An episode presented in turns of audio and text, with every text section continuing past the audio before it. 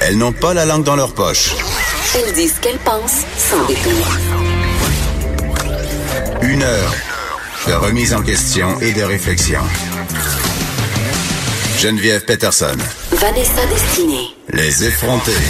Hey, salut tout le monde, j'espère que vous allez bien. Euh, moi, je vais très bien en cette veille de super tempête hivernale. J'aime toujours ça, moi, les tempêtes, Vanessa, j'ai hâte. Tu tiens plus en place, t'arrêtes pas de croiser, décroiser tes jambes, tu abîmes tes collants en même temps. C'est comme mes enfants, euh, quand il y a une tempête, je suis plus capable de les contrôler. Et euh, je m'ennuie de cette époque où on se promenait en skidoo sur le boulevard de la capitale à Québec. Ça s'est jamais passé, je te jure, c'est vrai. Donc, là, il y a toujours des anecdotes un peu louches, là, est-ce qu'on a fait de la raquette sur 4 km pour aller à l'école. Je te le dis. Je n'y crois pas, ben, je l'ai vécu, je l'ai vécu, Vanessa. Abandonner une voiture en plein boulevard de la capitale parce que trop de neige. Oh, que oui, que oui. Ça, c'était le, truc de la 13, là, il y a non, quelques je mens, années. je mens, c'est ma mère. je savais. Moi, ça m'est jamais arrivé. Nous, on pouvait aller à l'école, le littéralement. Le climatique était déjà bien entamé, Geneviève, durant ta jeunesse. T'es pas si vieille que ça. Non, mais on pouvait aller à l'école en skidoo. Et ça, je ne mens pas. Sérieusement? Ben, en Saint-Honoré, il y a des gens qui vont au bar en motoneige. Tu sais que j'ai jamais fait de la motoneige de ma vie? Ben, c'est quand même pas un défaut.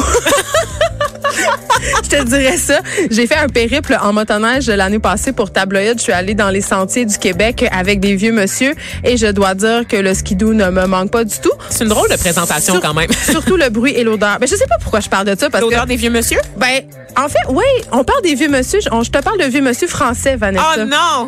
Oui, euh, écoute. C'est très smooth, ça, comme transition. exact.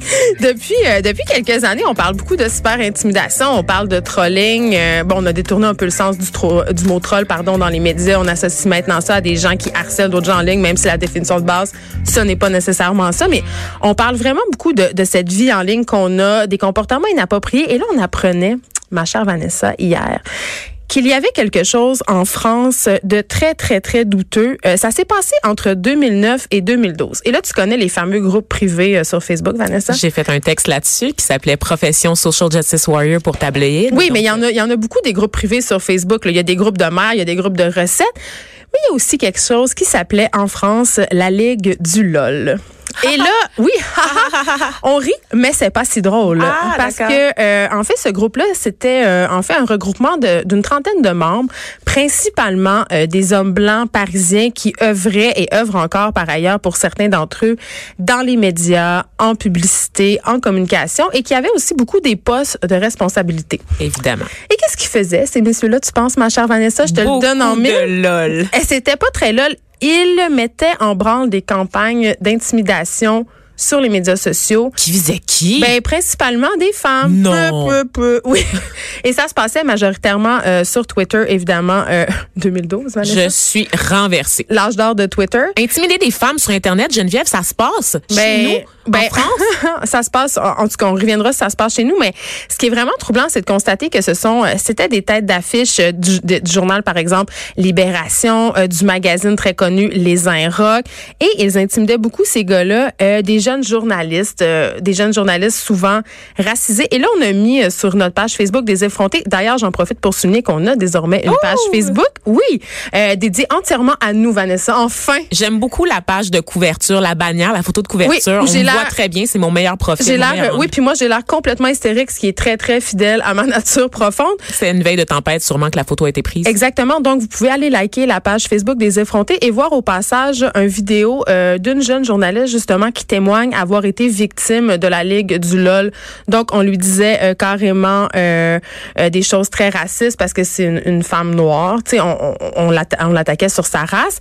Et bon, on va aussi passer d'autres choses dans la vidéo. On parle de photomontage pornographique. Tu sais? Un classique, un classique. Donc, mais, mais on sait que ça existe, la cyberintimidation envers les femmes sur les médias sociaux, mais que ça soit organisé, qu'il y ait des groupes privés pour prendre en grippe, si on veut, certaines figures, pour leur enlever de la crédibilité, hein, puis aussi les faire tomber, ruiner leur carrière souvent qui était naissante, les empêcher euh, d'avoir la visibilité ou la carrière que ces filles-là auraient dû avoir, c'est quand même une autre étape de plus. Et Eh oui, on n'a pas fini de rire, Geneviève, parce qu'on apprenait à peu près au même moment que cette enquête est sortie qu'au Huffington Post France, toujours, il y avait aussi une, cli- une clique, trois personnes, trois hommes Mhm. blancs ont été licenciés après avoir créé un Slack. Donc, un Slack, c'est une espèce d'outil là, euh, C'est un logiciel de discussion interne C'est pour les comme un messenger pour Ouais. les entreprises. Ils avaient créé un Slack où juste les hommes de l'entreprise étaient admis, en Mhm. excluant les hommes homosexuels, évidemment, parce que eux, c'est des pas fins. Et donc, il y avait des patrons, il y avait des employés lambda, Et dans ce groupe-là, ils s'amusaient à noter les femmes de la rédaction, euh, à écrire des commentaires désobligeants, donc à, à dire avec laquelle d'entre elles ils coucheraient, Oui, par same exemple. old, Ben, same ou old. same old, laquelle ils sodomiseraient dans un coin puis qu'ils abandonneraient par la suite. Donc vraiment des, pro- des propos dégradants, déshumanisants à l'égard des femmes. Et les femmes s'en sont rendues compte en fait parce qu'un des employés avait oublié de se déconnecter d'un ordinateur commun et elles ont eu accès à toute la conversation. Puis elles savaient depuis longtemps qu'il y avait quelque chose qui clochait parce que le bureau allait être silencieux et tout d'un coup les hommes allaient commencer à rire tout en- entre eux dans la salle de presse. Parce que ces femmes-là n'avaient pas accès, évidemment, pas à ce fil de discussion. Donc, le boys club, le boys club alive and well. Geneviève. Exactement. Et c'est Vincent Anglade qui est le fondateur de ce groupe euh, Facebook très douteux, euh, qui est allé, il a publié un long texte pour expliquer qu'il avait créé un monstre, que ça lui avait totalement échappé. Et il y a d'autres membres du groupe comme Alexandre Hervaux qui, lui, en grand champion, a commencé par dire que c'était des gens jaloux, euh, des gens qui cherchaient sa perte pour finalement s'excuser. Mais il y a tout plein de bons monsieur français très illustres qui se sont manifestés depuis et qui ont perdu leurs emplois. Par ailleurs, ça, on le souligne et c'est bien. Et là, je me demandais, Vanessa, je me demandais, est-ce que ça existe des choses comme ça au Québec? Et euh, force est d'admettre que la réponse, c'est oui.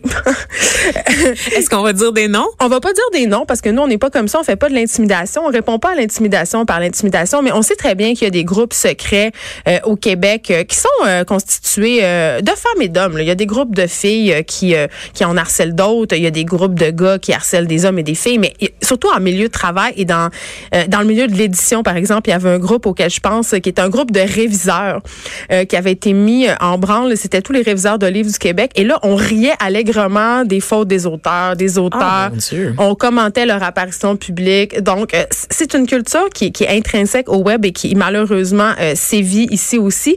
Je pense, je sais, dans les milieux de travail, je sais pas si ici chez Québécois, ce que j'espère. Je pense pas.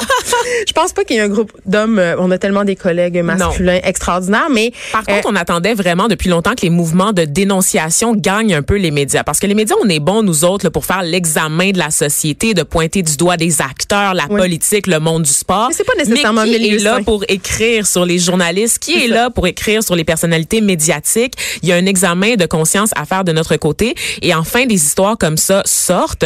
Et dans le cas euh, de la culture des groupes secrets, c'est souvent, il y a une culture de délation, il y a une culture d'intimidation. C'est qu'à un moment donné, j'y crois aux mais si excuses. t'es contre nous, t'es avec nous ou t'es contre nous. Exactement. ça. Et ça se peut que effectivement tu crées un monstre qui devient plus gros que toi et que tu perdes le contrôle à un moment Ah, donné. ben, ferme-le ton groupe, je veux dire. on veut toujours aller plus loin, on veut toujours se prouver aussi comme membre de la masse. Donc ça, c'est des, des groupes qui, ca- qui carburent au sentiment de communauté et d'appartenance, et, et ça se fait en se prouvant aux autres. Il y a un capital qu'on va aller chercher Mm. en étant toujours pire que l'autre. Et c'est triste que ça se fasse encore au détriment des femmes. On poursuit euh, sur les médias sociaux. Euh, Vanessa, tu nous parles des enfants qui sont écœurés que leurs parents Mm. euh, partagent des photos d'eux et partagent leur vie, en fait, sur les médias sociaux. Effectivement, j'ai pas interviewé tes enfants Geneviève, j'ai pas eu le temps malheureusement au cours des derniers jours. Par contre, j'ai vraiment beaucoup apprécié les jolies photos de fête de ta plus vieille Mais que tu sais as uploadées sur Instagram. Mais tu sais quoi, je lui ai demandé la permission. Ah oui, tu fais ça toi. Ben effectivement, je fais ça depuis quelques années parce que euh, d'ailleurs, je publie plus de photos de mon jeune fils pour cette raison-là parce que je trouve que les jeunes enfants, leur visage change beaucoup.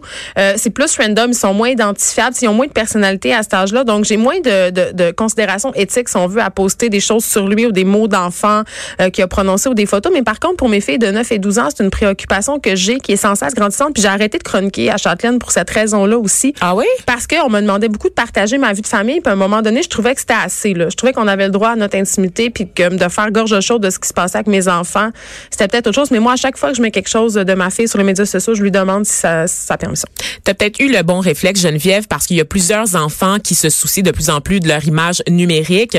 Certains demandent à leurs parents de retirer des photos d'eux sur Instagram. Il y a même un enfant euh, en Angleterre qui a poursuivi sa mère pour avoir uploadé des photos de lui sans sa permission. C'est évidemment le cas euh, des enfants à partir du moment où eux-mêmes peuvent utiliser les réseaux sociaux en C'est là général. qu'ils constatent les dégâts habituellement. Absolument. Il y a le cas aussi, c'est un article de la presse, donc qui nous informait entre autres une jeune fille de 18 ans dont la mère met beaucoup de photos d'elle, des photos de vacances, des photos de parties d'anniversaires familiaux. Tout public, hein? Toutes publiques sur les réseaux sociaux, alors que l'adolescente elle-même a une meilleure culture numérique que celle de sa mère et va mettre quelques photos en mode privé ou choisir avec qui elle, cho- elle choisit de partager ses photos.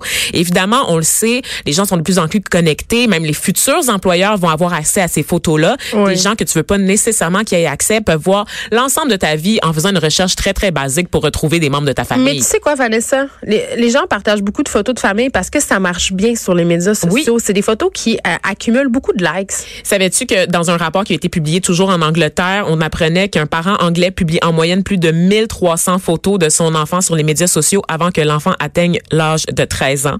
Donc, on peut supposer que les statistiques sont assez semblables de ce côté-ci de l'Atlantique. Et pour les jeunes, évidemment, c'est quelque chose à apprendre, de, de pouvoir de dire non à ses parents. C'est quand même un bras de fer. C'est très difficile parce que pour beaucoup de personnes qui n'ont pas de culture numérique, ça a l'air inoffensif. On sous-estime en fait l'impact et l'aspect euh, parce qu'on pense toujours à des photos comme étant quelque chose d'éphémère. C'est un album de famille, ça reste entre nous, c'est privé, on partage ça avec les amis, mais on, on, ne pense pas au fait que ça peut se retrouver partout sur internet. Et c'est une mine d'or pour les entreprises. Et aussi j'allais j'allais dire Vanessa, il faut se demander comme parent pourquoi on pose des photos de ses enfants. Qu'est-ce qu'on va chercher là?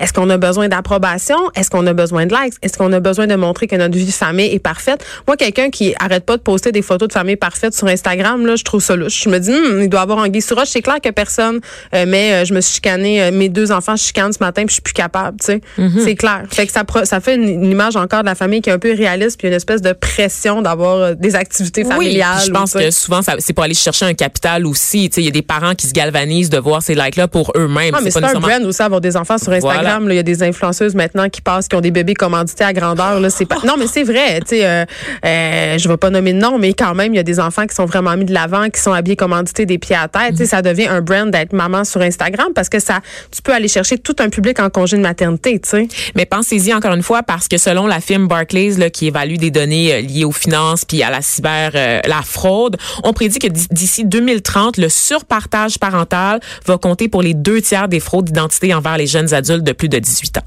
Donc, faites attention à vos enfants. Oui, puis demandez-vous pourquoi vous le faites surtout, puis parlez avec vos enfants de ça, parce que les enfants, euh, ils apprennent de votre exemple. Si vous êtes tout le temps en train de partager n'importe quoi, ben ça va être tentant pour eux de le faire aussi.